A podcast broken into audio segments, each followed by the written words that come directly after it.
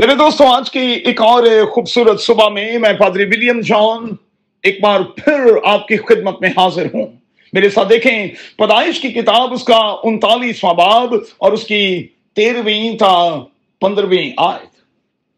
آج صبح کے لیے ہمارا مضمون ہوگا سکینڈلز، رسوائی، بدنامی اور پھر شرمناک واقعات۔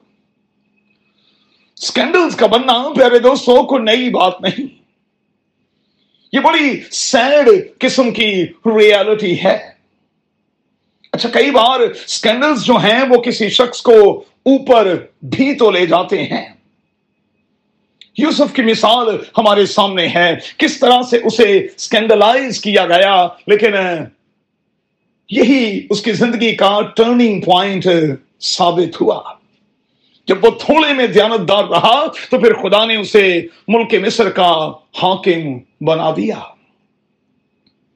ہماری سیاسی دنیا میں، ہماری مذہبی دنیا میں سکینڈلز ہر روز بنتے ہیں اور بنتے رہیں گے۔ لوگ لوگوں کو بدنام کرتے آئے ہیں اور کرتے رہیں گے۔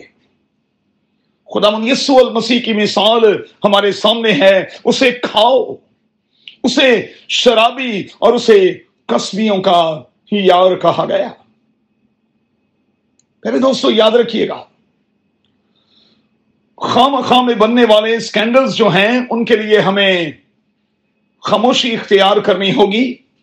اور پھر ان ساری چیزوں کے لیے خداون کی شکر گزاری کرنی ہوگی۔ کیونکہ ممکن ہے کہ یہی اسکینڈلز کئی بار آپ کو خداون میں اور زیادہ مضبوط بنا جائیں، اوپر لے جائیں۔ شاعر کا کال یہ ہے کہ یہ تو چلتی ہے تجھے اونچا اڑانے کے لیے۔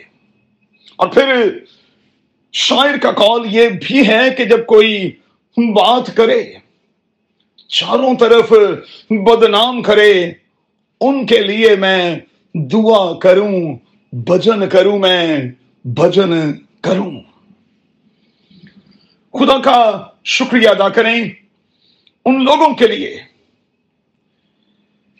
جو آپ کی زندگی کا ٹرننگ پوائنٹ ثابت ہوئے۔ ان حالات کے لیے، ان وقتوں کے لیے جو اگرچہ کے تکلیف دے تھے، لیکن وہیں سے آپ کی اصل زندگی کا آغاز ہوا۔ ہو سکے تو آج مقدسہ مریم کو اپنے سامنے رکھیے گا۔ اس وقت کی دنیا میں مقدسہ مریم کے حوالے سے لوگوں کی سوچ کیا ہوگی؟ ان کا رد عمل کس قسم کا ہوگا؟ لیکن آپ جانتے ہیں کہ جو مقام قادر خدا نے مقدسہ مریم کو بخشا، وہ کسی اور کو بخشا نہیں گیا۔